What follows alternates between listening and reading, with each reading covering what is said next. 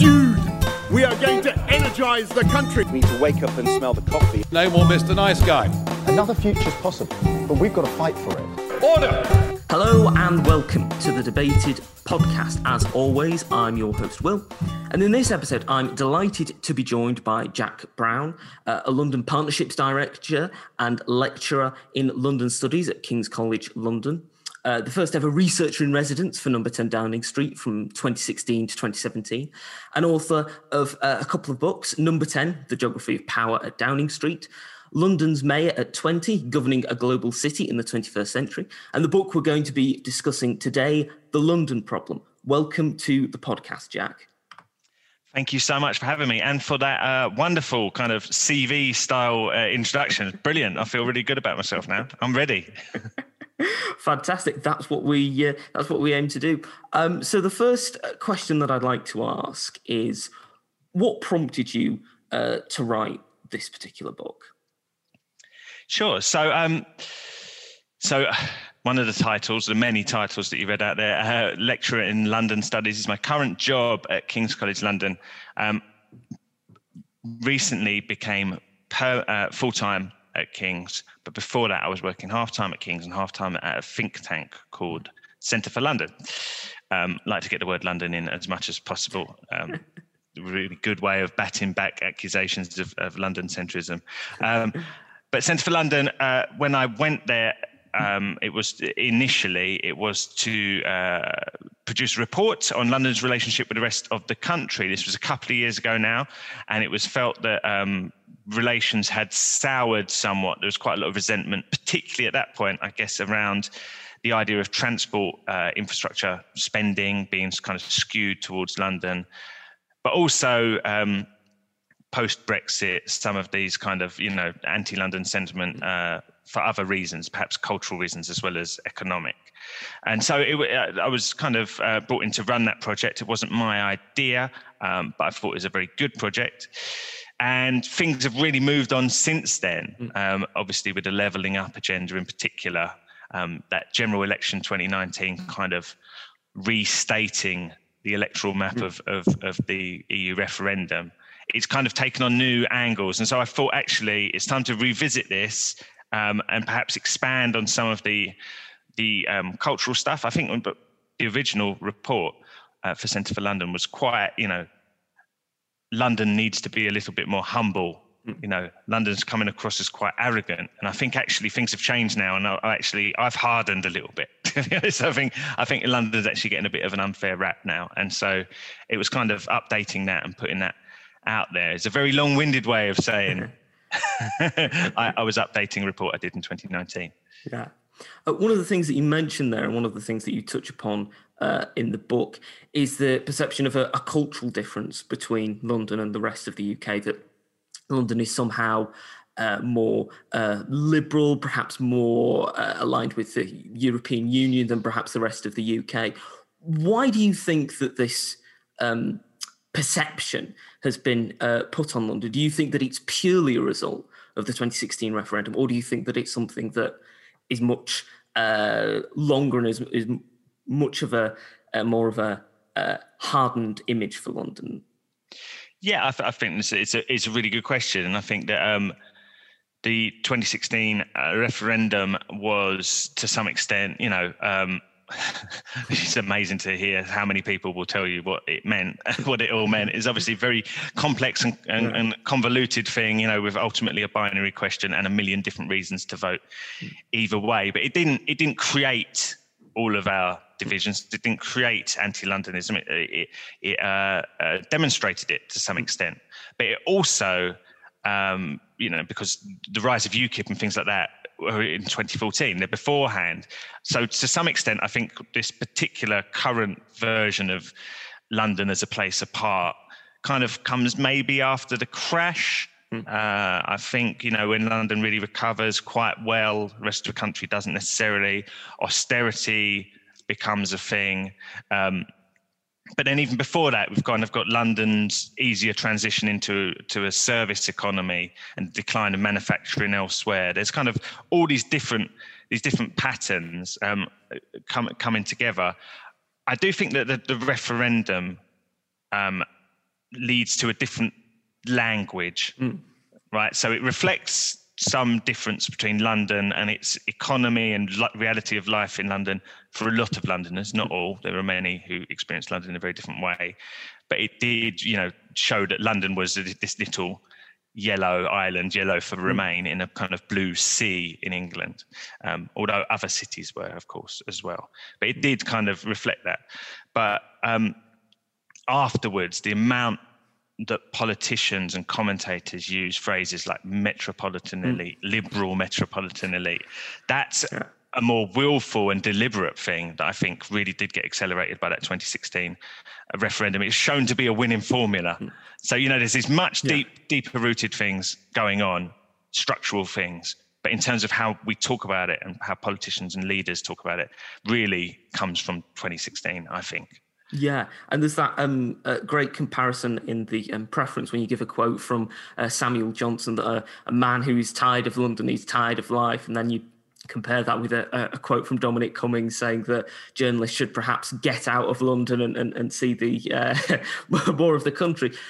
Do you think, in, in terms of using it as a um, a, a- a political uh, stick, a, a political um, opportunity in, in, in terms of um, making that distinction between um, London and the and the rest of uh, the UK that it was key to the um, the 2019 success of the Conservatives making that distinction between uh, perhaps London because of course people have seen all of the um, what was happening in Parliament at the time over the uh, Brexit vote and perhaps associated that with the rest of London, and that the reason the Conservatives were successful at that election was making that distinction between uh, London and the quote unquote metropolitan elite and the rest of the country. Yeah, look, I, th- I think it's it's um, it's it's a kind of code word. London is kind of code word for a million different things. I mean, you mentioned there, you know, uh, Parliament and things that were going on in Westminster Yeah. rather than in London, and in fact, not in all of Westminster because lots of Westminster is very poor. Um, as you know, Westminster uh, as a borough um, is is a really quite a diverse a diverse place. But you know, th- these are all kind of shorthand things, right? So if you're pissed off with the government, if you really don't like what the government is doing, uh, the, that government is based in Westminster, and sometimes you know we did polling at Centre for London. What's the first thing that people think of? Many, many different roles for uh, for London in our national life. You know, what's the first thing that you think of of those many different roles? Is it a place for tourists? Is it a place where just people live? Is it a financial centre? The one number one thing that came up was it's the home of central government. So quite often when people hear London, this is people outside of the capital, first thing that comes to mind is Westminster. So it's a, a code, code word for that, as well as many other things that you don't like. This liberal, metropolitan, um, woke is the more contemporary word that's been, you know, associated to. It's all based on stereotypes. There's one thing I would go back to saying because I only realised this the other day. 40% of Londoners voted to leave actually in that referendum, but London did overall uh, vote to remain. But there's more leave voters in London than there are, uh, or there were in 2016 rather, in the northeast, for example, just because there's more people in Yeah. London. and the same is true of the East Midlands. You know, there are a huge number of leave voters in London, a huge number of poor people, poverty rates are actually higher in London than the rest of the country, particularly after housing costs. So it's it's based on stereotypes. It's all based on associations and stereotypes, and sometimes this is weaponized by people who want to uh, to uh, create another, create an enemy, and say, you know. eh, Particularly by elites. It- The thing that's quite remarkable, I think, in recent times is the amount of elites who are criticizing uh, other elites of being elites, uh, which is, you know, is it does yeah, it makes me laugh to be honest. It's, it's quite transparent. Um, that's not to say there aren't legitimate regional inequalities, but there is this other aspect, right? W- One of the things that um, you mentioned there and you, and you talk about um, as well in the book is the um, disparity between different parts of London. You mentioned there that there are uh, higher rates of uh, uh, inequality and poverty in London than um, the rest of the UK. Do you think that for people to fully recognise um, the diversity of um, London and that there are these uh, great disparities, that more has to be said about some of the inequalities in London than perhaps is at the moment, because, like you say, people just think of it as oh well this is where the government is based therefore it's you know a, a place for perhaps more privileged people than it is for for, for people uh, across the economic spectrum. Yeah i mean it's it's very difficult to have um, two conversations simultaneously because two things are true which is you know a horrible phrase because it always means that uh, it's you, you, sound you sound kind of like you're sitting on the fence, um, and it's complicated to communicate. But yes, London is home to politi- political power, but also financial power. A lot of billionaires, majority of the country's billionaires. There is great wealth in London. It does um, the wealthy part of London subsidizes spending in the rest of the country. It generates so much in tax and so London is vital for the national economy. That's one thing. And then the other truth is that poverty rates are also in parts of the city, which is a big, complicated place with 9 million people. Um, poverty rates are higher than the rest of the country. And it's, it's, it's very difficult. Say you are the mayor of London, let's make you mayor of London. Um, about time, Will, I bet. Um, not you necessarily want to be mayor of London, but, you know, a, a job of that stature. Yeah. Um, in this case, it's Mayor of London. How are you going to communicate simultaneously to the country and to the world that this is the goose that lays the golden egg for the rest of the country in terms of its economy, that it's vital, it's so vibrant and powerful and wonderful. Um, and also, it's a place of incredible poverty and it really needs more assistance, mm. you know, because those two things don't sit easily, but those thing, yeah. two things are true because London is just so big. It's mm. so much bigger than the next biggest city. Um, just through accidents of history, just through the fact that over time that's the way it's evolved. Um, governments have been trying to address this for, for decades and decades and decades, and it's it's never quite managed. But yes, we need to talk about poverty in London because it is serious. It is in some cases endemic, and those people, you know, poorer Londoners are also real people. You know, mm. they are left behind. If you're going to use that phrase, which isn't a great phrase, but you know, if, if anybody is, uh, in this country. If anybody needs leveling up, mm. there's plenty of people in London and communities in London that need that too. Not more or less than other parts of the country, but just as much because we are the same ultimately. I think one of the things that um, you touch upon uh, this as well uh, a bit in the book in in terms of um, the disparity. One of the things that I think really brought it home to, to people was the um, Grenfell Tower fire, mm. which of course happened in Kensington, you know, which is a, a generally considered a, a, a fairly um, wealthy uh, part of uh, London, but also has, you know, and, and had at the, at the, time of Grenfell uh, a great deal of um, social housing and inequality. Do you think then that, in terms of social housing and, and looking after um, people in London as well as in the west of the UK, that more has to be done to focus on the fact that there is, um, you know, a, a, housing crisis. That if, if things don't get done in, in terms of of uh, building houses, you know, this is only a situation that's going to get worse and worse. The housing crisis is talked about uh, a lot, but often we don't have perhaps as stark examples as uh, in the case of Grenfell. Yeah, I mean, so Kensington, Kensington and Chelsea is mm. yeah a particularly affluent borough um, overall, but with extreme poverty. As you as you mentioned, it's kind of London in microcosm to some extent there, right? Same same sort of pattern: serious wealth and serious poverty, and whilst I'm not a proponent or enthusiast for inequality, um, the alternative is worse, right? Uh, mm. You, um, I don't know if it's really true, but the stereotype of Paris is a very affluent mm. centre and very poor suburbs. You know, quite segregated in that respect. Um, might be being totally unfair on Paris, but let's just say that that's the case. yeah. Better not to replicate that model, whether it exists in Paris or not, um, because you know. The, whilst inequality can be grating, um, actually mixed communities are better than segregated communities. Mm. Um, but more does need to be done to help, you know, re- reduce that gap and to, uh, particularly to provide a better safety net. The housing cost crisis, mm. which is probably separate to what happened at Grenfell, which is a, mm-hmm. a real horrific tragedy around the cladding specifically and fire mm-hmm. safety.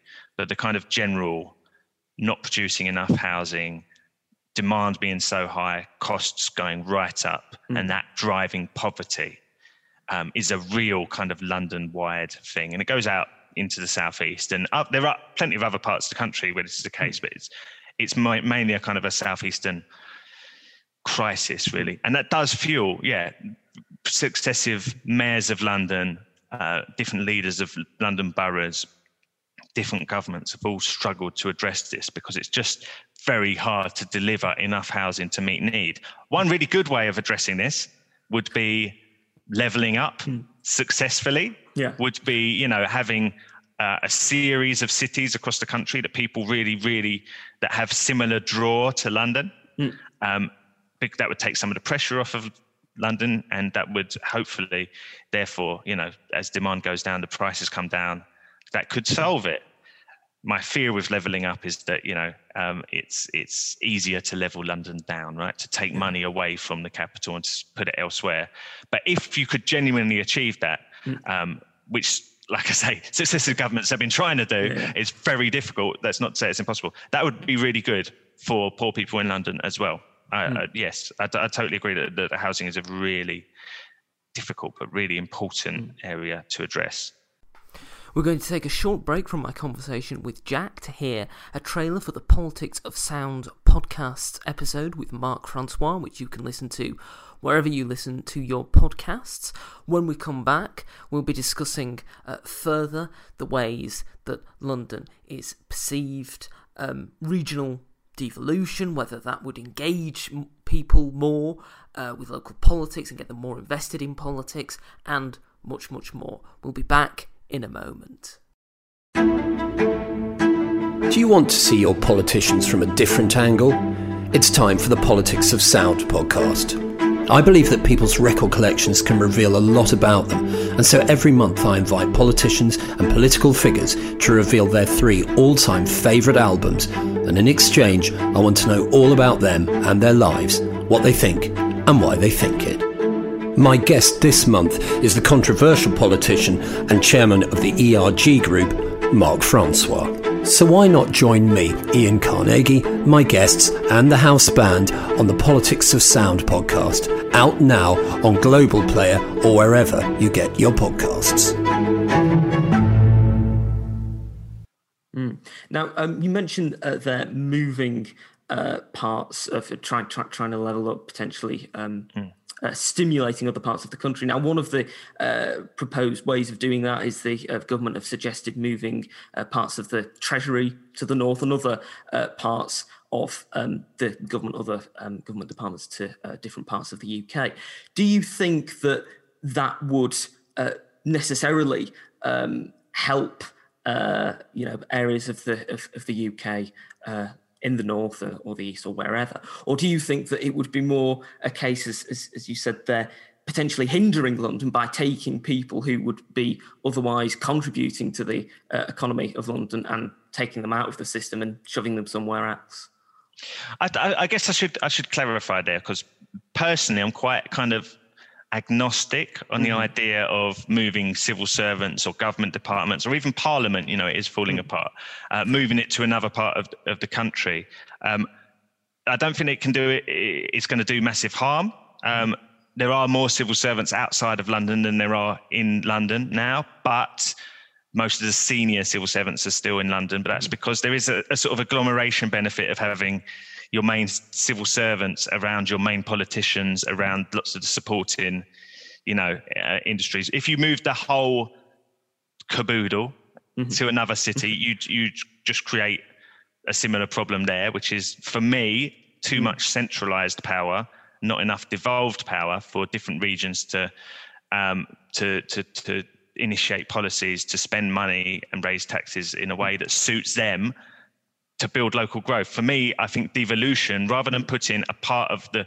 very centralized civil service somewhere, yeah. I think it'd be much better to give them a much stronger local mayor. I'm kind of with Michael Heseltine on this, where he says, you know, show me a problem, show, show me who's in charge. You know, if you put someone in charge who's close to the ground, who can really sort of advocate for uh, and respond to uh, local issues. I think that's the best way of leveling up personally. When I talk about risk of leveling London down, I'm not really talking about moving, you know, oh, London needs to keep all of its mm-hmm. civil servants or more of the BBC or mm. whatever. What I'm talking about is uh, government deciding let's not invest in Crossrail 2, mm. let's instead put that money elsewhere. Let's not. Um, this was talked about in in, in universities. Mm-hmm. Let's potentially take away the London weighting mm-hmm. from London universities and just give it to other parts of the country. So it's just taking resources mm-hmm. is more what I'm talking about rather than people. Um, and I think you need to not treat it in a kind of zero mm. sum way. Like we need a really thriving world city in London, and we need um, to invest elsewhere as well. I mm-hmm. mean, I mean that sounds a bit like you know magic money tree, but I do think this is investment. Mm-hmm. It's not just throwing money uh, uh, away, and that's more what I'm talking about. But more, my, my concern is more more about kind of resources than people. I think there's a perfectly legitimate argument for putting Parliament somewhere else. Mm. Um, I just don't think it's going to transform. I don't think if the Treasury turns up in your town, mm-hmm. your town is suddenly going to become a really exciting, mm. enterprising place to be. Um, just really quickly, that I, I, did my PhD on um, Canary Wharf and Docklands mm. in London's East End, which was a really rundown place mm. before they built Canary Wharf. Uh, and Canary Wharf, the development as we know it today, was really struggling. Um, in the early 90s. Uh, it went bankrupt actually, mm. and they considered moving the Department of the Environment down there. Mm. And the guy who was in charge of running Canary Wharf at the time, um, while it was in administration, said, nah, we don't want those sort of people here. like, you know, it would be really good because we've got all these empty buildings. We're really struggling. But if we fill them with civil servants, we're not going to fill them with uh, enterprising startups, you know, and, and yeah. exciting. And the whole atmosphere is not going to be built. Mm. And so it's a kind of a short term fix where actually we want to build somewhere that young people want to be. We want to build something. I'm not having to go at civil servants, but you know, it's it's it's um it's it's a slightly different a slightly different thing that I think um, leads to a more equal country. I think it's mm. working out how to get that private sector. Eighty percent or so of jobs are in the private sector. How do you get that going in a mm-hmm. locality? Mm-hmm. And that's not necessarily by moving a part of um, of, of, of public administration there, mm-hmm. in my view. Yeah. What do you What do you think, Will? Or do you do you not share Do you not share your views on these things? well, I mean, I I think it could, uh, like you said, I think it, it could help, but equally, it might not actually um, help in terms of. Uh, in, investment, like you say, I think it would be better if you're encouraging people who are actually creating businesses and creating jobs to, um, you know, uh, give them support in those areas rather than just saying, well, we're just going to take a, a, certain element of the government and shove it there. It's, it's, it's, you know, the, the, word "shove" is quite yeah, it's quite a loaded word, isn't it? But it does. Yeah. Yes, no, exactly. No, I, I, I personally personally would agree, but I can't say I've got all the answers here. This is, mm-hmm. unfortunately, the book is a little bit more about the problem than yeah, the solution. the solution. I do think, I do believe that you know, if anything is the solution, it's, it's more devolution, in, investment in infrastructure, mm-hmm. investment in skills. Yeah, these these sort of things. Mm-hmm. In, in in terms of um, devolution, you mentioned it there, and you mentioned it uh, a little bit um, before. Uh, do you think that, for example, the London Assembly, uh, which of course you know uh, uh, has a, a, certain amount of uh, influence on the capital. Do you think that uh, perhaps there should be more focus on what happens uh, in the Assembly? Because perhaps people, whether they be in London or outside London, perhaps don't follow the the inner workings of the London Assembly perhaps as as closely as they should do. Are you talking about the, the Greater London Authority, yeah. the, the, the yeah. mayor and the assembly? Yeah, yeah, the, so the, the, there's the mayor mm-hmm. and the mayor's office, and then the London Assembly is the body that kind of scrutinises um, the, mayor's office, um, which doesn't have a huge amount of power actually, mm-hmm. but the, the, the, the mayoralty does have quite a lot of power, mainly in kind of convening, in saying, mm-hmm. I am the mayor, and millions of people voted for me. It's one of the biggest personal direct mandates in Western mm. Europe. Um, more than the prime minister. More mm. people direct, vote directly for the mayor than the prime minister. So yes, I would agree that what they get up to probably does need uh, a little bit more uh, attention. I think that recent the recent elections showed um, the the power of mayors potentially. Mm-hmm. You know, uh, Andy Burnham has really you know um, come into his own in advocating for um, actually the north, not mm. just not just Greater Manchester. Um, uh, over the local lockdowns and um, throughout the pandemic.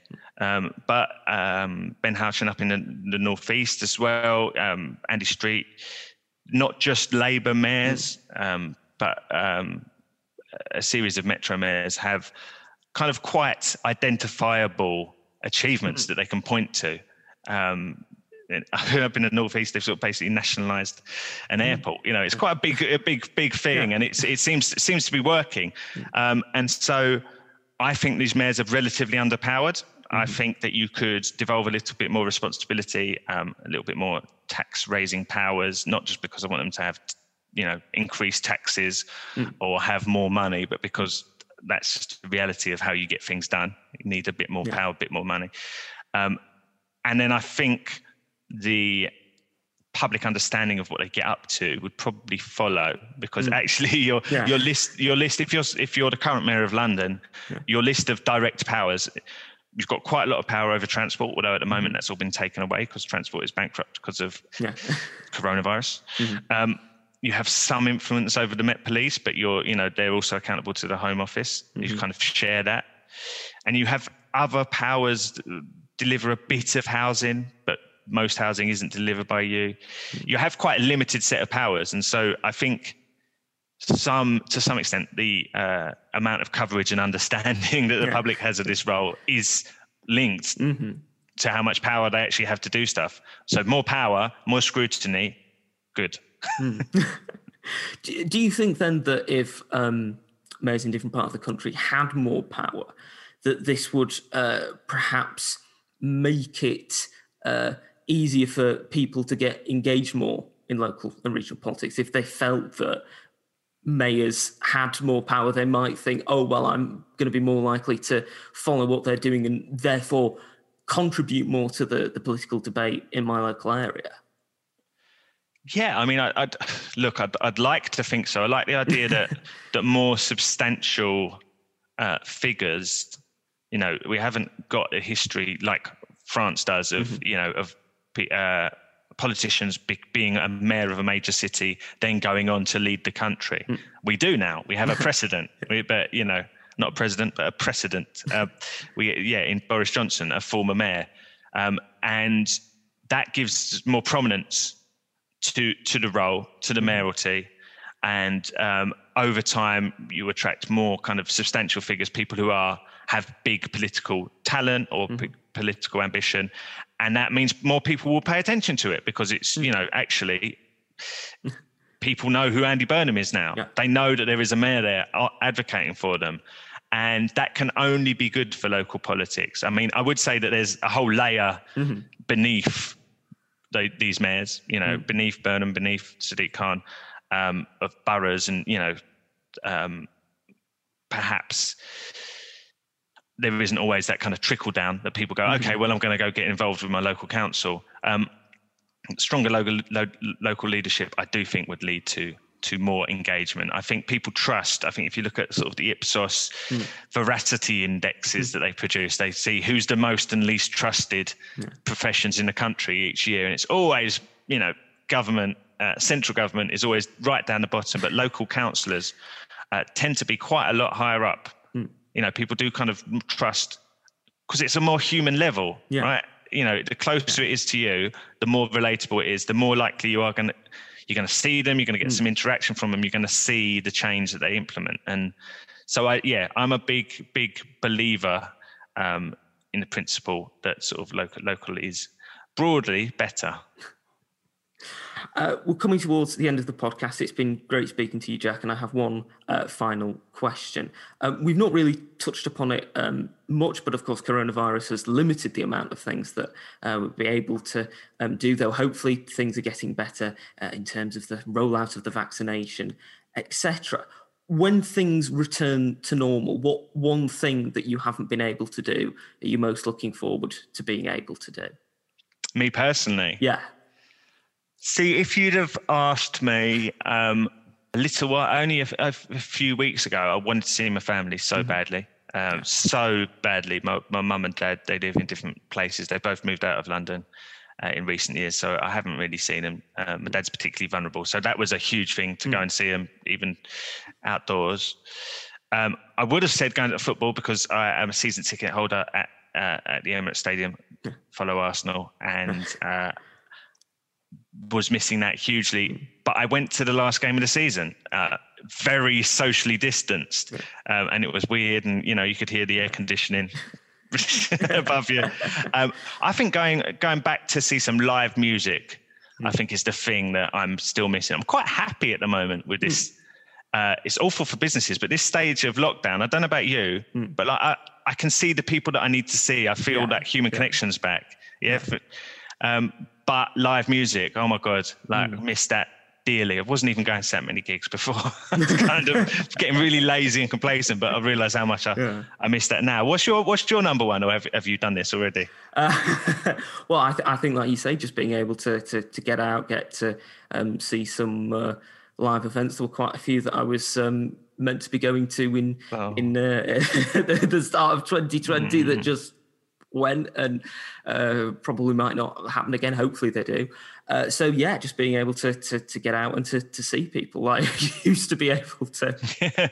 yes, without booking. Oh yeah. my god, without planning like three weeks in advance, that would be incredible. Should we go for a pint? Oh, it's yeah. possible. Wow, you can just do that. you know that that would be that would be a dream world. But uh, at the moment, to be honest, I, I, just some good news on on the virus because at the moment it does seem to be you know it's very up and down mm. and any sort of progress i think i'd be very happy about. Yeah absolutely. Um, thank you once again for coming on the podcast jack. If people want to get the london problem where should they go to get it um, well, I, they can go to a bookshop now, I guess, can't yeah, they? You know, yeah. they physically be allowed in. I don't know if they'd have it. Uh, it depends on the bookshop. Um, but I would ask you to go to Haus, the publisher's website, H A U S publishing hmm. um, and buy it directly from them rather than from one of the massive uh, online retailers. Although, you know, if you're going to buy it, then I appreciate that regardless. Fantastic. Thank you once again for coming on the podcast. Been a pleasure. Thank you for listening to this episode of the podcast. If you've enjoyed it, you can subscribe to us on iTunes, Spotify, Podbean, and Amazon Music. You can also follow us on Twitter, at Debated Podcast, like us on Facebook, Debated Podcast, and if you'd like to get in touch with us, whether about appearing on an episode of the podcast or commenting on an episode that you've listened to, you can do so at thedebatedpodcast at gmail.com. Thank you for listening I hope you listen to the next one.